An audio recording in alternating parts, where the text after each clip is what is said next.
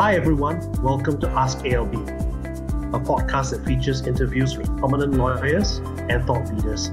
My name is Julian from Asian Legal Business. Please note that the contents of this podcast is not to be taken as professional advice, but just general guideposts for you to think through the issues you face. Now, we have a very special guest with us today. This practice focuses on technology company representation and international transactions. He represents both companies and investors in investment rounds and stock sales.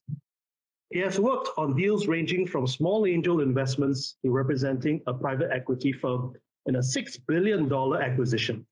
His innovations with Rimon Law has won awards from the Financial Times and the American Bar Association Journal, and have appeared in a wide array of international publications, including The Economist, The Atlantic, The Wall Street Journal, Harvard Business Review, and more. He was awarded Law Firm CEO of the Year in 2021 at the Global CEO Excellence Award by CEO Monthly. He is also recognized by the American Bar Association as a top innovator in the law and awarded the Legal Rebel distinction. So let's welcome Michael Moradzadeh, founding partner and the CEO of Rimon Law. How are you doing today, Michael? I'm doing very well. How are you, Julian? Great. We're all slowly coming out of COVID-19 restrictions, but I think a lot of Asia is still having a bit of a transition at this point. So let's just get on with the interview. Can you give us a definition of what constitutes a legal rebel? Give us an inside scoop on how you became one and what inspired you to start Rimon Law. Sure. Well, a legal rebel can mean a lot of things, but in terms of the distinction I was honored to receive from the ABA Journal, it is a recognition that the American Bar Association gives every year to lawyers that they feel are disrupting the legal service market, and so they gave it to me a few years ago, along with my co-founder Jacob Silverman. And so Rimon is, we believe, disruptive for many reasons, and we'll get to that later, I believe. But very quick background is that I was working at a great firm called Ropes and Gray. It's an old white shoe law firm based in Boston, been around since before the American Civil War.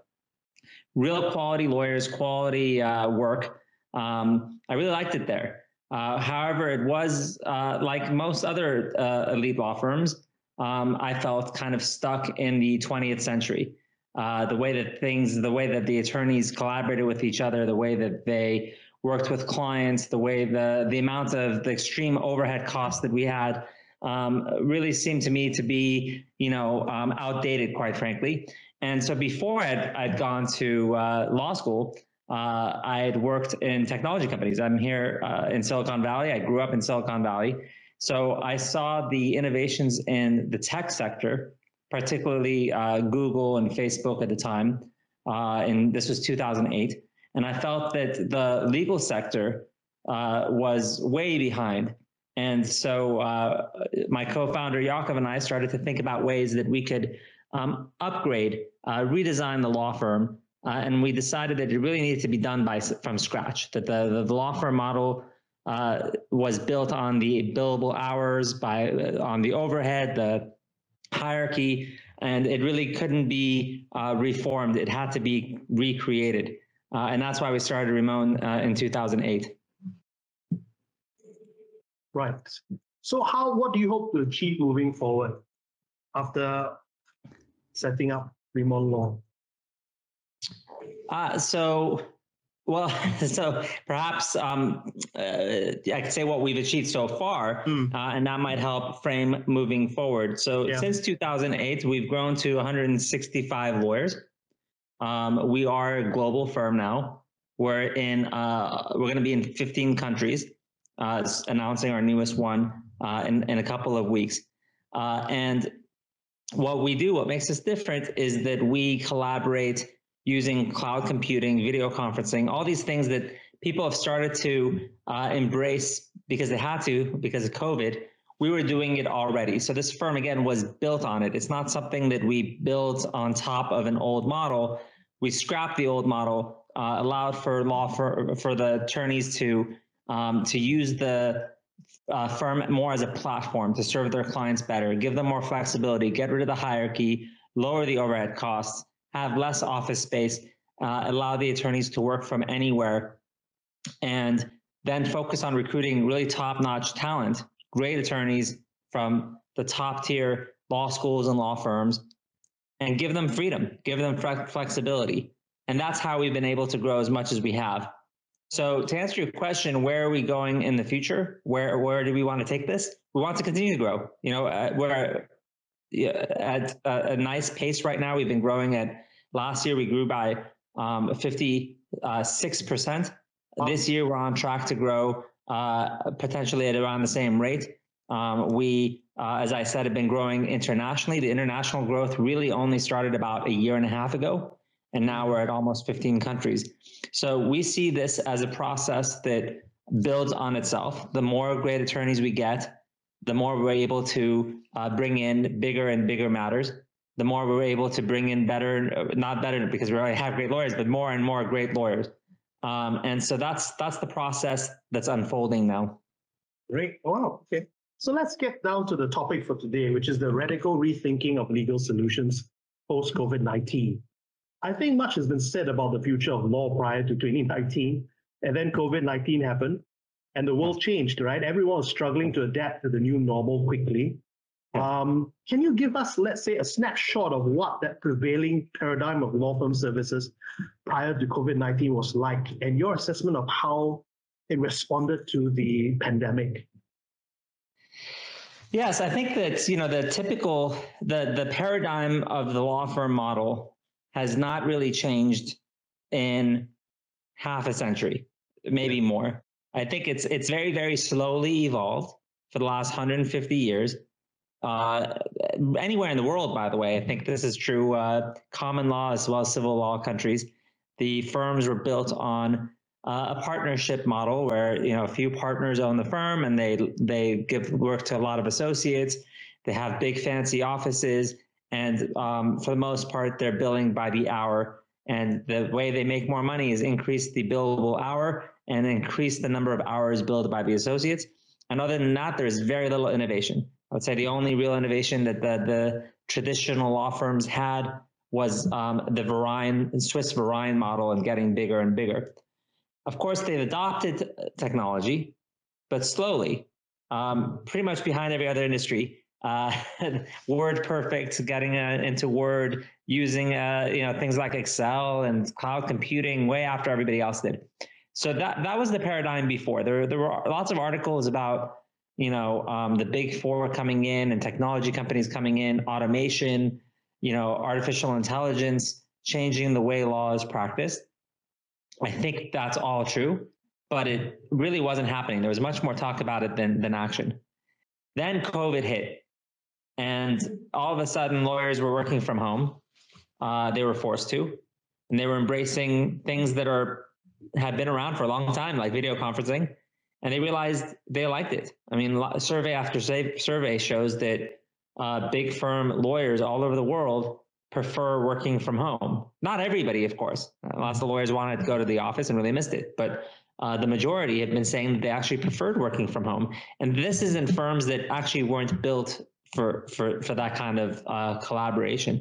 So even with all the difficulties, even though, this was around the tragedy during COVID when, people's kids, weren't going to school and things were much harder.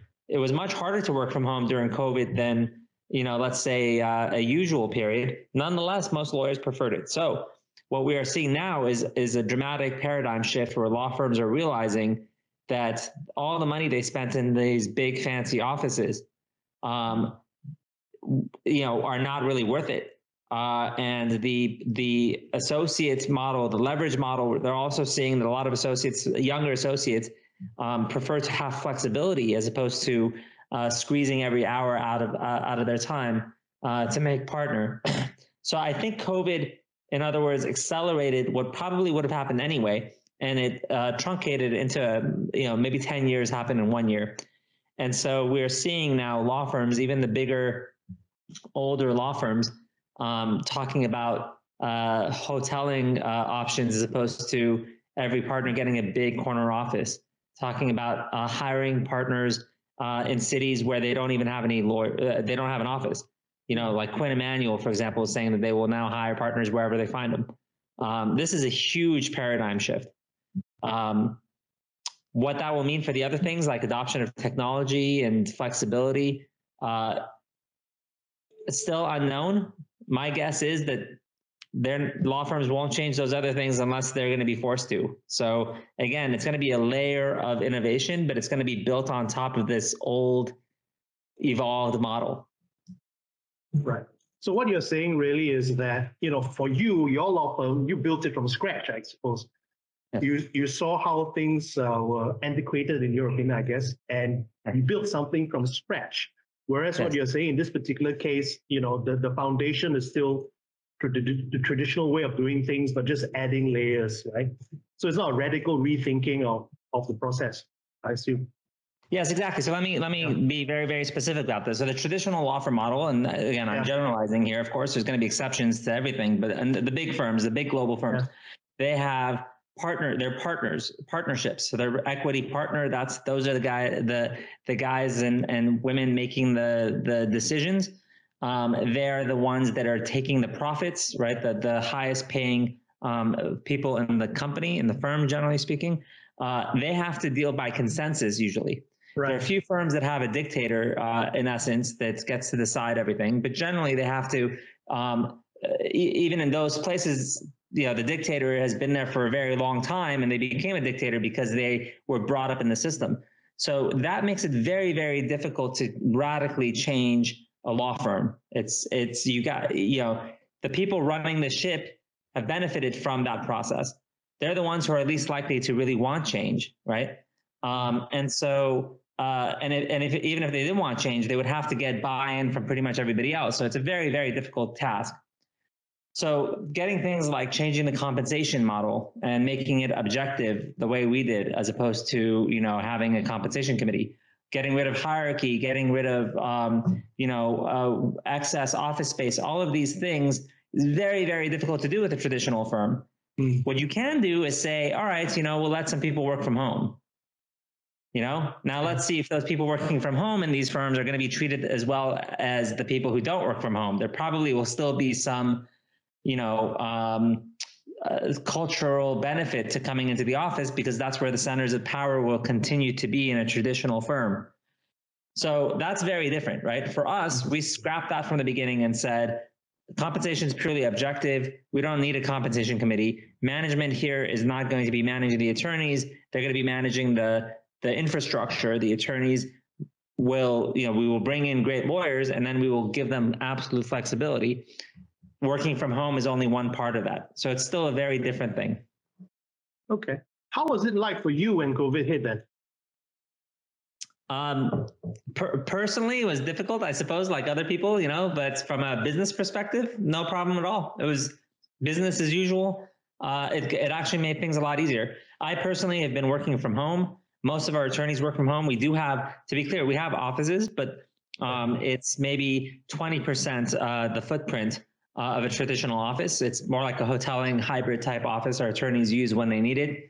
And so you know, our attorneys were already collaborating, working closely together in the cloud. So that was easy. We didn't more importantly, our staff was working in the cloud. So that was very easy, smooth. Wouldn't have noticed any difference. There's no issues whatsoever there. In fact, I would say it got easier because then our clients and attorneys on the other sides of deals and litigation and the courts.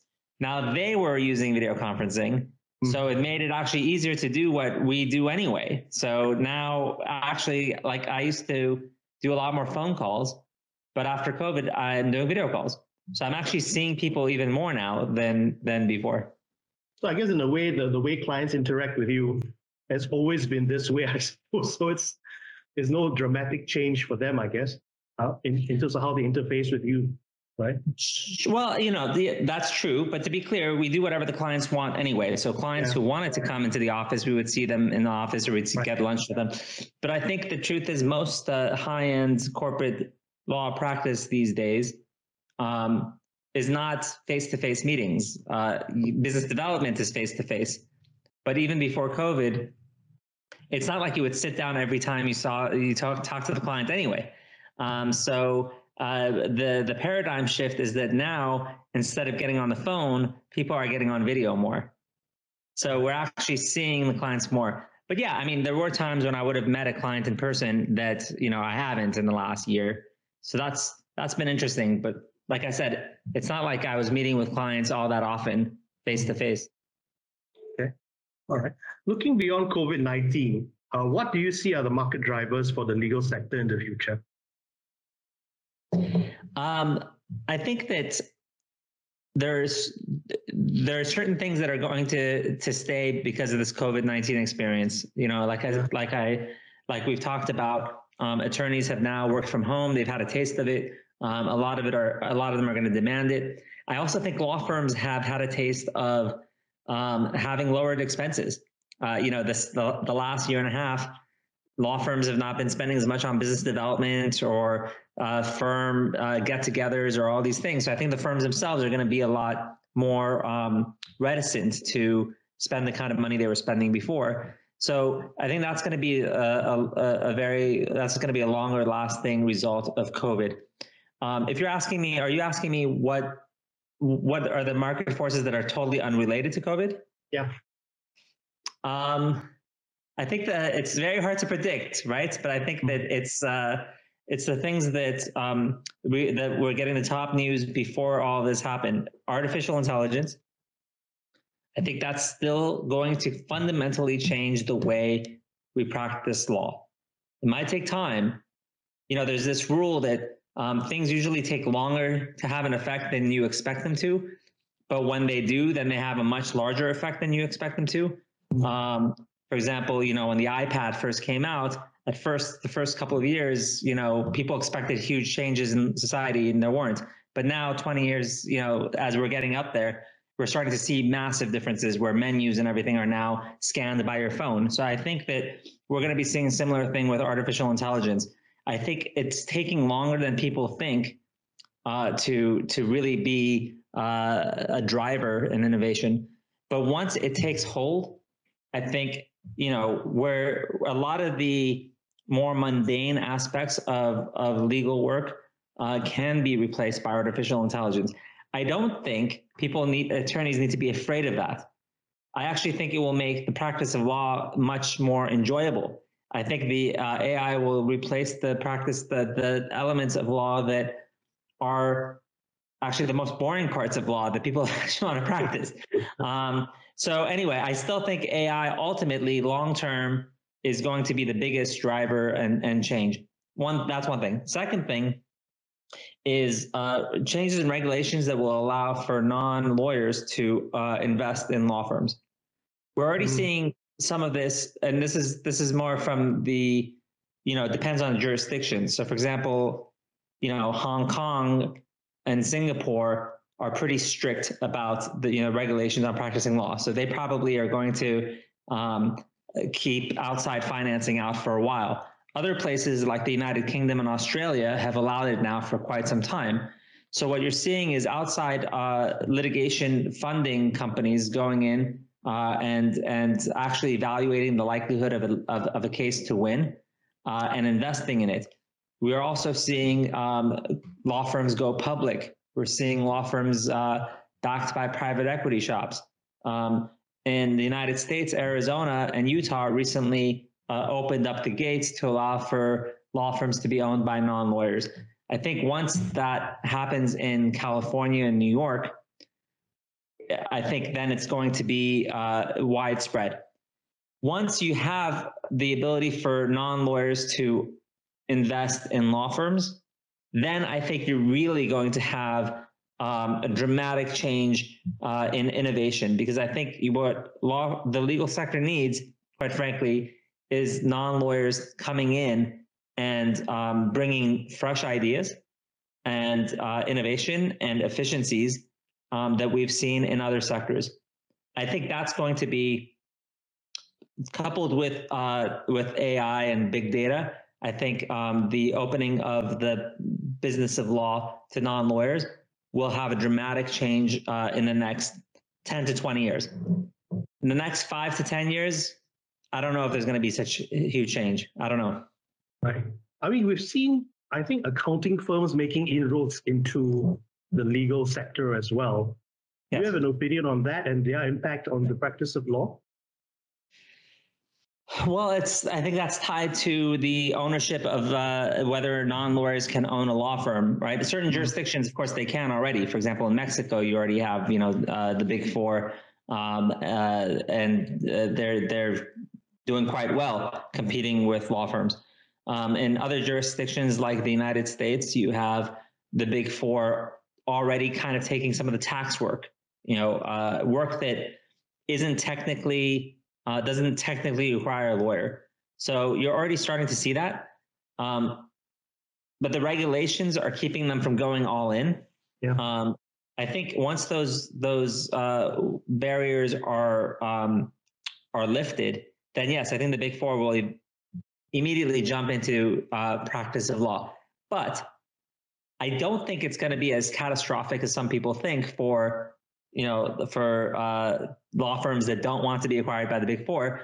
I think the Big Four have other issues they need to be concerned with, like conflicts issues, and they get a lot of referrals from law firms, and I don't know if they're necessarily going to be going for the high-end legal work.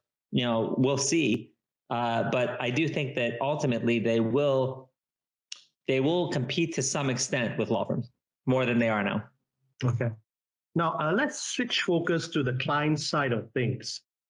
Can you tell us a bit about your perception of what clients are really looking for today after COVID has happened? Obviously, I suppose a lot of their focus changed when COVID hit in 2019. So their priorities obviously shifted a little bit.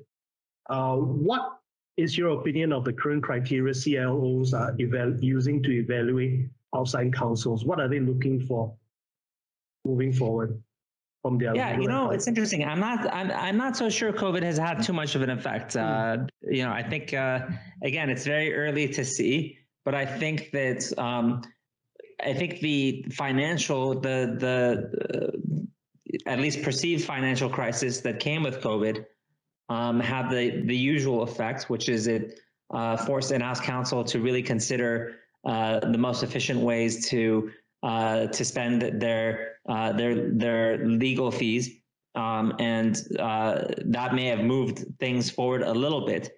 But yes, this is a process that's been happening since the financial crisis, I would say, since 2008. In-house counsel have become much more sophisticated and focused on evaluating pricing of law firms. They've been pushing back. We're talking about obviously, the larger legal departments. They've been pushing back on younger associates billing for their time. They are doing more in-house. So that was all happening before COVID. Again, I think maybe COVID just got them to think even more about that and see that there's potential for savings. But I don't think there's been a dramatic shift in the way that clients see their law firm. Okay.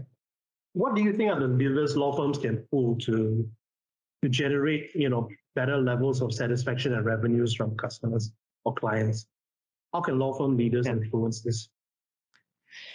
I mean, some of the answers are pretty simple, right? Which is listen to your clients. You'd be surprised how many law firms and lawyers don't even ask their clients. Often there have been, again, a lot of studies about this too, where clients just leave their lawyer. They don't even tell them why, and the lawyer never asks them why. It's a term I've heard to refer to as ghosting. They ghost their law firm, and the lawyers, they never even investigate. They often don't ask their clients, what else can we be doing for you, or can you what did you think about your experience with us? Again, this is very basic customer service that any other sector figured out in the 1800s, but law firms don't do it. So I think that's pretty easy, low-hanging fruit.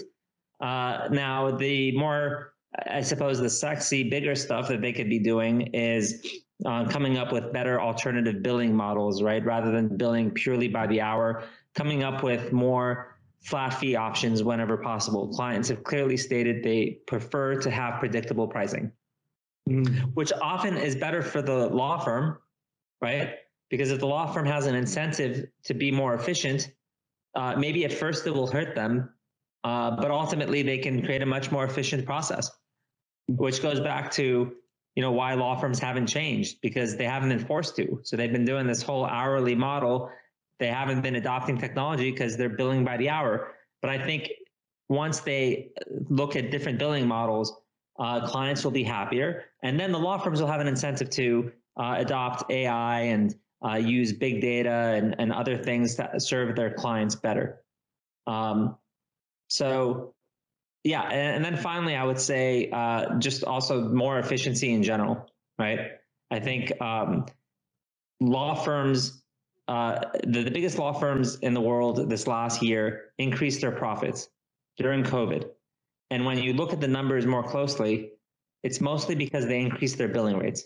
It's not because they did more work, nor was it because there was more legal demand. It's only a matter of time when the clients will refuse to keep paying higher and higher billing rates. So if the law firms don't figure out how to become more efficient, I think they will lose their clients. And quite frankly, they have been losing their clients to firms like ours that are run more efficiently. So I guess you probably won't be the right person to answer this, but I'm going to ask it anyway. So based on what you've described so far, would you be able to give our audience some advice on how they can best calibrate their operations or service offerings to meet the future, to stay future-proof or resilient? Yeah. So first of all, there's no way to be future-proof, right? That's not going to be possible. But I think that the best thing to do is to become much more flexible to the extent that it's possible. And I know there are limitations, but to the extent that it's possible, to at least starts making the firm structure a more nimble, flexible structure. That might be by outsourcing more, right? When you're outsourcing certain services, then you can turn off the spigot very quickly, as opposed to having huge staff in-house. It's all these things that we've been talking about, like having smaller office space. COVID has accelerated this. So I think now people are starting to actually see that. Again, that allows for much more flexibility.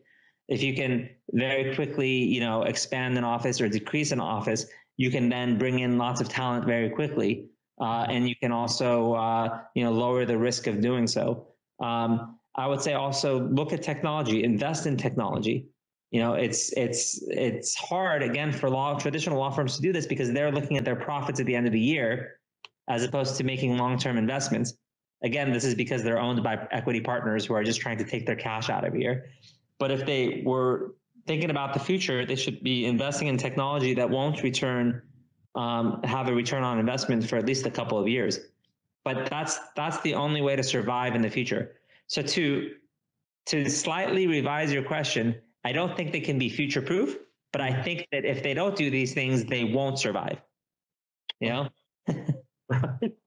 Okay, I noticed you mentioned the word nimble there. I suppose to some extent, there's a lot of collaboration happening, I suppose, with a law firm like yours, because, you have collaboration among different players. It's very much like a network, I suppose. But do you see a role collaboration can play to stay nimble for law firms in the future? I would say collaboration is not just a role. I think it's an absolute necessity. I think the only reason that lawyers will be joining law firms now or in the future is for better collaboration. It used to be that attorneys would join a law firm because of resources. And that's because it used to be very expensive to have a huge law library, and to have a big fancy office and all of these things. And so talented attorneys, they'll needed a big law firm for those overhead costs. That has dramatically shifted. Great attorneys can do great work now. Get research tools by the person instead of paying hundreds of thousands of dollars, and they don't need a big firm. So why do they join a big firm? Almost entirely, it's because of collaboration. Brand helps, but it's really the ability to bring in colleagues so that if you are, let's say, an intellectual property litigation attorney, you will need other, IP lawyers and litigators and lawyers from different jurisdictions that can help you when a case gets really heated up. If you are an M&A lawyer, you need tax lawyers, real estate lawyers, IP lawyers, all sorts of employment lawyers in order to do an M&A deal. So more and more lawyers and clients will go to law firms because of the teamwork. And law firms can't just say collegial as a buzzword anymore. They really have to prove that they are working as a team. Otherwise, they will have no value add. Right. Any advice or any suggestions on how we can further improve collaboration within the firm? That's, it's very difficult, right? So I think that the most important thing from my perspective is who you bring into the organization. Steve Jobs once said that to be successful, you have to say no. It's about how many times you say no. So you have to say no to a lot of rainmakers that have big books of business who aren't collaborative, who are difficult to work with, or who are silos. That is actually, I would say, the most important part of my job is making sure that everybody we bring into this firm is of the highest quality and is looking and actually needs to work with other lawyers. And you need both of those things, because the quality, if you have one lawyer in the firm who's not absolutely the highest quality, then the other attorneys can't rely on the firm to know that any attorney they see on the roster can do the job. And if they can't rely on the firm for that, then they have to waste a lot of time getting to know the other partners before they give them any work. So for me, the firm is making a promise to our lawyers and to our clients that every single person in this firm is absolute top quality. You don't have to, you can just pick up the phone or call them or click on their name for a video conference, even without meeting them, and know that they're going to do a good job. And then the second thing is collaboration tools, right? So bringing technology, video conferencing, having Microsoft Teams chat rooms, having social hours, virtual social hours, in-person social hours, doing things that go beyond the traditional model of just come into the office and it will all work out. That doesn't work. We have to collaborate in the 21st century. And I think that, again, I think COVID has accelerated that for a lot of law firms, which is great. But now, it's important for law firms to continue to improve on that. And then a third aspect of that is, I think collaboration also has to be nimble. A lot of law firms still require attorneys to go through some practice head or something in order to find out which other attorney they can work with on a project. That takes a lot of time. It wastes a lot of time. The client is waiting. That's actually why a lot of attorneys have joined us for things like this. They don't want to sit around and wait for the practice chair to tell them who their favorite person is that they have to work on a project. So for our firm and many firms, they've removed that. Just make it easy. Make it so that every attorney can trust the other attorneys, knows how to reach those other attorneys, and take away all the unnecessary middlemen from the process. Okay. All right. So that's how you do it at Rimon Law. That's how I do it. And by the way, I think that's not unique to us, what I just described. Right. I think any successful firm will have to do that. Right. Just out of curiosity, in terms of collaboration, right? Doesn't a law firm really need to collaborate to deliver a unified solution to a client anyway?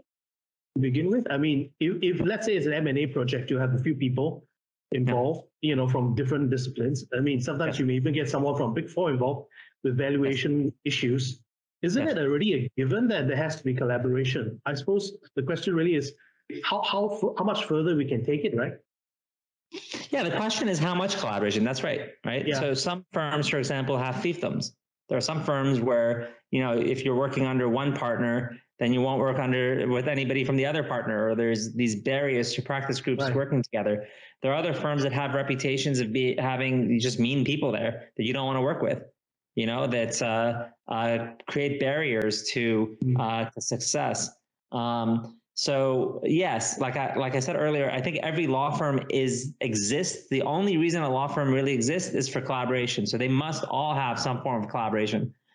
But, some of them have really just a series of silos working mostly by themselves, who just once in a while might refer work to somebody else in the firm. So there are degrees of collaboration, right? Sure. All right. Thank you so much for the insight. It's really great having this discussion with you. With that, we've come to the end of this episode of Ask ALB. I'd really like to thank Michael for joining us today. We hope you can join us again in future episodes. Really, really appreciate it. Michael, is there any final words you'd like to give to our listeners on how they too can become legal rebels themselves? Well, I think be nimble and take a little bit of a risk. You know, I think the lawyers, one thing that we've all been trained to do is be risk averse. You know, we're always looking for what could go wrong. Of course, be careful. Make sure the clients are served well. Don't take a risk when it comes to the clients, but take a little bit of a risk in coming up with new ways to practice. I think there's so much. This industry is ripe for disruption. It's an exciting time. And I hope that your listeners will help innovate what we're doing in the practice of law. Thank you so much, Michael, for that. Where can our listeners find you? Please contact me anywhere, LinkedIn, Twitter, Facebook, but on our website, obviously, would be the best, rimonlaw.com. That's rimonlaw.com. And you can find my bio there and feel free to email me. I'd love to hear from you. All right. Okay, so with that, we'd like to thank everyone for joining us today. Remember, Ask ALB can be streamed on iTunes, Spotify, or Google Podcasts. And we'll catch you in the next episode. Thank you, everyone.